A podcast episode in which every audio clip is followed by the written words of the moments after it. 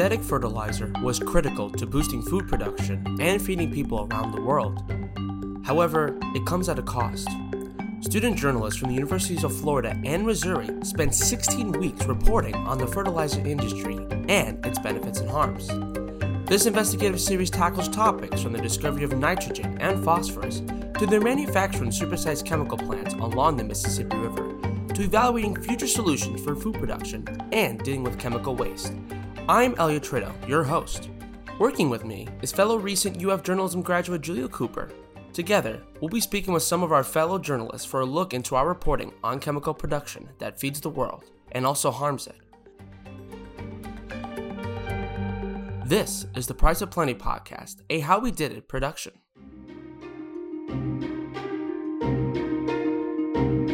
In this episode, I spoke with Sofi Zeman, who reported on how three massive fertilizer plants contributed to industrial pollution in Louisiana communities. Here's Sofi. So, my name's Sofi. Um, I'm a reporter here in Columbia, Missouri for the Columbia Missourian, and I'm working on this story as part of a capstone through the Mississippi River Basin Ag and Water Desk. And yeah, my story in itself focuses on what it's like for people to live in proximity to massive fertilizer plants in Louisiana's river parishes. A little intense, but it was it, it's a really important story, I think. Yeah. So um, now, since obviously I'm from the University of Florida and you're from Mizzou, so obviously it's uh, we're working together, but obviously we're working at not only from two different states, but we're working on two different just different stories in general, different newsrooms. But the cool thing is that um, we're able to put, um, you know, get the like Hannah Montana, get the best of both worlds out of this, and go from there. So what I really wanted to talk about was let's kind of like the um, like like get some context of of Mizzou in, in the newsroom. So tell me about the class that you took with this, but also tell me if you pitched the story or was the story pitched to you.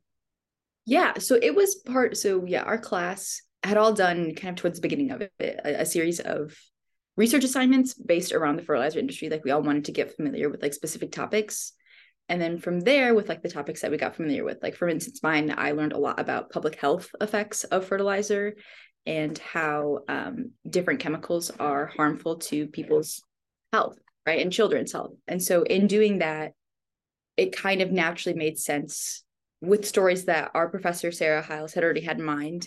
She kind of had she had a set list of things in mind. And then from the information that we learned it made sense to assign people to specific things. So because i had a stronger background in public health then it kind of made sense to do the one that was the most like public health relevant right? When we're talking about like airborne talk like airborne emissions and on-site emissions of like hazardous chemicals but yeah i would say it, it was a bit of both so like we expressed our interest in a given topic but then there was also a story a greater story in mind already but we were able to introduce a lot of like our own ideas and really fine tune into what we wanted to, which was really great. Awesome. And so, um, with that being said, so um, as we went to Bartow, Florida, and, and then we went to New Orleans to go there, um, we mentioned earlier in the episode about um, what the purpose of those, both those trips were. So, what I kind of want to talk about is I kind of want to sink my teeth more into that as well. So, what I wanted to ask was we're going to start with Bartow as well. So, I wanted to know, like, from a uh, this is kind of like a two part question. So with Bartow, Florida, I want to know how did this elevate your story? How did this really help your story as well? That, yeah, that's a great question. So part of my story focuses on what it's like living next to what's called the phosphogypsum stack. And there was a series of events tied to one in Louisiana that I really needed to kind of become an expert on in a very short amount of time. And so, one thing I was having trouble with early on in the reporting process and even in the writing process was really visualizing that. So, I do think like going to Bartow and seeing those huge stacks rising up directly neighboring communities, as we saw, was not only extremely it was it was a life moment like it was an experience i'll never forget but it was also extremely helpful in like really visualizing what that was like because i did have to before going to louisiana have something written down right? I kind of had to start getting those those groups moving. So understanding the water management processes of those plants also you know helped me understand why stacks are used at these chemical plants. So i think for my experience i think bartow was very useful in understanding the more technical aspects of all of this and then also of course just really getting an understanding for like just the, the sheer power that industry possesses right i think that's one thing we totally saw at mosaic was just like how much control a major company has on not only like the regional economy but like the surrounding environment. Like it's insane. And I don't know, it was it was very jarring to to really to see that because it's a thing that people talk about all the time. And then also I would say I think most, the Mosaic Day was probably the most relevant to my story, I would say. But I mean, just even seeing what it was like for, you know, the drag line to be digging into that matrix and to witness that was just such a a life altering moment to really see like this is what's being done to our planet every day. But yeah, so I think I think that that trip meant a lot to, meant a lot to me in a few different ways. But story wise, I would say the technical aspects were the most relevant. Yeah, so you mentioned the drag line. So yeah, we we when we were there, we saw um, a drag line named uh, Princess Grace. Yes, so, Princess Grace. Um, it was, I would say, it's very. I'm gonna have a dad joke here. Um, it was kind of graceful. Oh no! it was kind of graceful to see how massive this vessel was of how they were able to do this, and like um like something that was kind of interesting was about how like they don't really make these kind of vehicles anymore. I think like the most updated one they said was like 1999 and you know, I was born in 1999 and so it's kind of weird to know that like you know, I'm as old as this I believe that dragline if not just the last one. So I think that's kind of interesting how it's not really being produced as much. But the reason I bring this up is um could you could you expand upon what a dragline is and why it's important to um, the companies like Mosaic, why they use this machinery? Yeah. So a drag line is essentially, forgive me for using layman's terms, but a drag line is essentially just this gigantic piece of machinery supplied with a large claw like thing, big old claw that really does, it moves in circular motions and scoops up deeply into the earth, you know, raw minerals that are used to create chemical fertilizer. So for instance, we were we were talking specifically about phosphate. It was a phosphate mine that we were at. But yeah, so just drawing up that raw materials. Um, and you have one man in an air conditioned room swinging around all day scooping from one pile moving to the next and it's it's very interesting and i know my understanding of that is that they make extremely good money for doing that specific task. Like i think there is quite a bit of training that does go into that. That was mostly my understanding but I, w- I would really like to underscore just the massiveness of it. Like it truly was just like like we took a photo where we all stood inside that that bucket. And it's it's jarring. It is just to really see and I kind of wanted to kind of more into this. So with kind of like rural reporting and how that's very a vital thing that just in general, you know, and we hear this about where there's, you know, local media is obviously important and and you know, there's there's like the common trend of like, you know, newspapers are or local newspapers are dying. And so this is this affects people a lot because they don't know what's going around their their neck of the woods. So, you know, we were talking about this with with Abby about how like going to Bartow, New Orleans really expand upon about obviously how vital it is to do rural reporting, but also like to know about local journalism. But obviously, this was also a class trip. So this was really like a living classroom about what we're learning and seeing before us. So there was definitely a sort of like kind of like I like the idea of like when um with with Mizzou and with UF, you know, we really didn't know each other well, but I like the fact that we were learning each like learning how to you know more about each other but also we're learning about the same thing together. And i thought that was really interesting about this. And same with i think with cynthia and sarah can say the same thing. Like you know obviously they have more knowledge about this in general but it was really nice to set this up and go from there. So when I, what i want to ask for you is um on a personal level like what was something interesting about Bartow that really stuck with you? That was like whoa and, and something you can take away from this for your for your not only for your story but for your career. Hmm. I mean, for me, I, I really do see things through an educational lens as a reporter. Like, I think when it comes to, you know, seeing need and environmental devastation and all those things, really the thing that comes to me is how are like children affected by that. Right. And so I think the thing that I took away the most was, and I know there had been some, we, we encountered some confusion with sources that we had specifically related to this, but it did just, it really did just spark my interest is how likely it is that you know the presence of industry has had an impact on central florida's education system. And i mean like the areas that we were in were truly from my point of view struggling with that. I mean it i, I know you know the florida education system as a whole is just like this behemoth issue right? But i, I think it was just something i'd never really really considered. You know fertilizer does touch everything.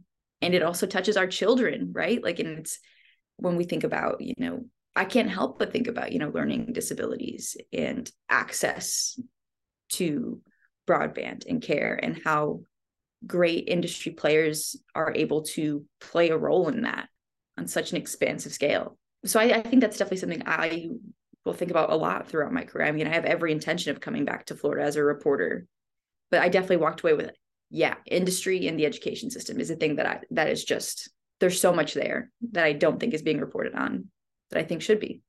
So would you say this kind of like planted a seed? Would you say? Totally. Yeah, absolutely. I I think about it every day. I do. Yeah.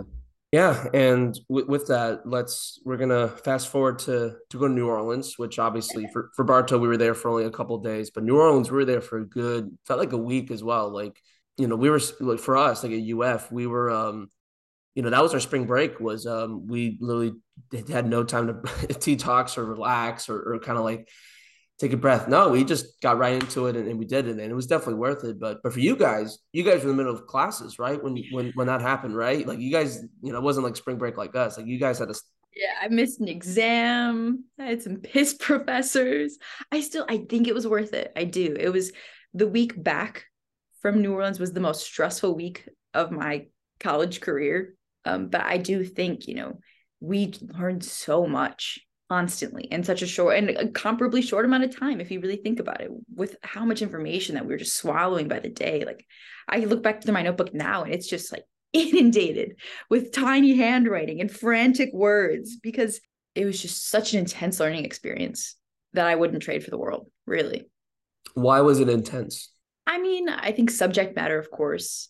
I, I think the the sensitivity of my story topic also kind of you know innately drew me to those things where a lot of what we're doing during the day is i mean discussing how people who have no real control of their conditions are suffering with you know facing from what i would say appears to be extreme state and regulated like state regulator neglect right which is just a devastating thing to see every day for a week and talk about that every day for a week.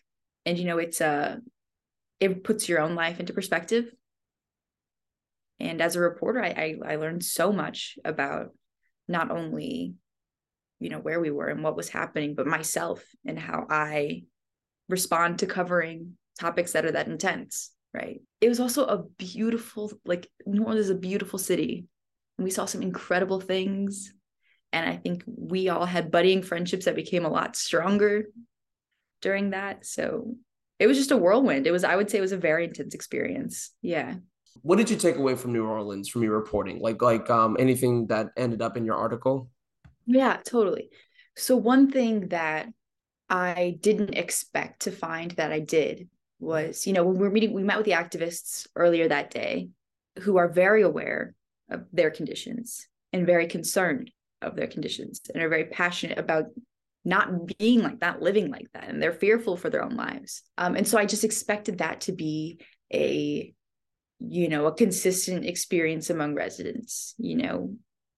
But what I found uh, when we did go to Donaldsonville, and the plant in the houses directly neighboring that plant is that you know we we didn't really have it. It was raining, and honestly we didn't talk to as many people as I would have liked to. But the people that we did talk to were either accepting of or in denial of what they were living right next to. Um, and so there are some things that are admittedly haunting to me to this day from those conversations of people saying, you know, I'm far away enough. I, you keep smelling and you move on. Stuff like that. That's, you know, it sticks with you. But it was also, I think, important to share that point of view that, you know, this isn't a universal thing that everyone knows about or that everyone is concerned about. I think in reporting we have to provide those, you know, alternate alternate points of view, right? That's how we get that full picture. If we had run a narrative that said like this is bad and everyone's concerned about it and like this is, you know, that CF Industries is Darth Vader, right? That's not the truth to some people. So I think, you know, representing that full image is really important, not only this story, but I think in all reporting. Yeah, and, and, to add on to that, you know, with this story, how like uh, with New Orleans helping with my story about like you know uh, ammonia and, and just the ammonia synthesis and how there's like recently they they CF Industries announced that um they're collaborating with they're trying to get more um plants going on, and so with that it's a constant new thing and there's that news hook as well but this is the kind of thing that's been going on for like generations and generations and some people you know they kind of you know kind of in denial as well but you know there's also kind of like this is their livelihoods. This is how they make their money, and this is how like people have been in these houses for generations, I'm sure. And so that's there's that as well. So it's kind of like it's this complicated thing of uh, uh of this when, when you're doing this kind of reporting. So like, like, would you agree with that? Yeah, totally. And even on that part of it, that last element, these are people's homes that they've had for generations. There are graveyards there that have been. You saw that that little fenced in. It's it's crazy the the lack of respect for history and what was already there is a thing that will stay with me forever. And even when buyouts are offered, I found, and this is, you know, the basis of this isn't the strongest, but it's just been shared with people that I've talked to. They feel that, you know, when buyouts are offered, they're notably better when offered to communities of color or to white communities, truly. And in that, why should people be expected to have to leave? So, so yeah, I mean, there's a lot there. Yeah.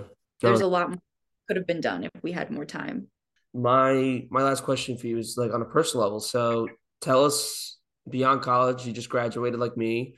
Where are you going? Where can people find you? And uh, what what's going on? Yeah, so I'll be headed to Uvalde, Texas, um, in this July as part of um, I'm going to be a Report for America Corps member, uh, working for the Uvalde News Leader. It's a small town of fifteen thousand, and I'll be education reporting and I think it'll be it'll be great. I I'm really excited to kind of unpack the education system and the complexities that exist within that that city because it's a obviously a very relevant news wise, you know, and and interesting to begin with. So yeah, it'll be cool to be near the border, sprucing up on my Spanish, um, and starting over. I'm very excited. Yeah, no, I'm happy for you. I'm, I'm, glad that you know I know I know you're gonna do great, incredible work there. So I'm I'm um congratulations, and I hope the best for you. Um, is there anything else that you want to add before we sign off? I think one thing that we, you know, project aside, I think just from the very bones of it, like the structure of this project was so rare and nothing that any of us had done before. Like to collaborate with a school in Florida, I thought was going to be a disaster. And it actually worked out really well. And I think we, you know, it was so cool to have so many like beautiful brains on one bus working together and communicating and talking through these things and leaning on each other for support. And I think, you know, some really cool friendships came out of this. Like I consider you a very good homie and like running around the French Quarter with people that I love. That's something I'm never going to forget. So I'm I'm very grateful this experience. Um, and yeah, just very thankful for to have been able to do this and then also do some like very interesting reporting along the way. No, likewise, and I, I think it was a great way to not only as a col- like as a college experience, but I think it was a very very enriching experience to really just to go there and really learn about this more but also just to you know meet new and great people and to really get lost on bourbon street and to just as a as just like you know even days we're not reporting just to kind of visit that as well and do a do awesome amazing karaoke at in bartow as well like the desperado desperados um stuff like that like like even like fun stuff like that. So like um no, I, I think it's just like creating great memories. Um, and comes out of that comes great friendship. So I, I think that that's one of the good things that came out of this was was was that as well on a personal level. So I'm I'm, I'm glad we met and I'm glad that we're doing this. And so um, only good things will come out of this after. Hell yeah, brother. Cool. Awesome. Well, Sofi, thank you so much for joining us and um, keep up the great work. Thanks, man. I appreciate it. That was Sofi Zeman about how three massive fertilizer plants contributed to industrial pollution in Louisiana communities. Join us next time where we talk with the University of Missouri's Joey Mazur about how a lifetime of research links the Gulf of Mexico's dead zone to Midwest fertilizer runoff. The Price of Plenty was funded by a grant funded from the Pulitzer Center's nationwide Connected Coastlines Reporting Initiative. The Price of Plenty is led by Associate Professor Sarah Hiles at the University of Missouri and environmental journalist Cynthia Barnett at the University of Florida, with assistance from the Arizona Republic's Joan Meiners. This episode was produced and edited by Julia Cooper and Elliot Tritto. I'm Elliot Tritto, and this is the Price of Plenty podcast.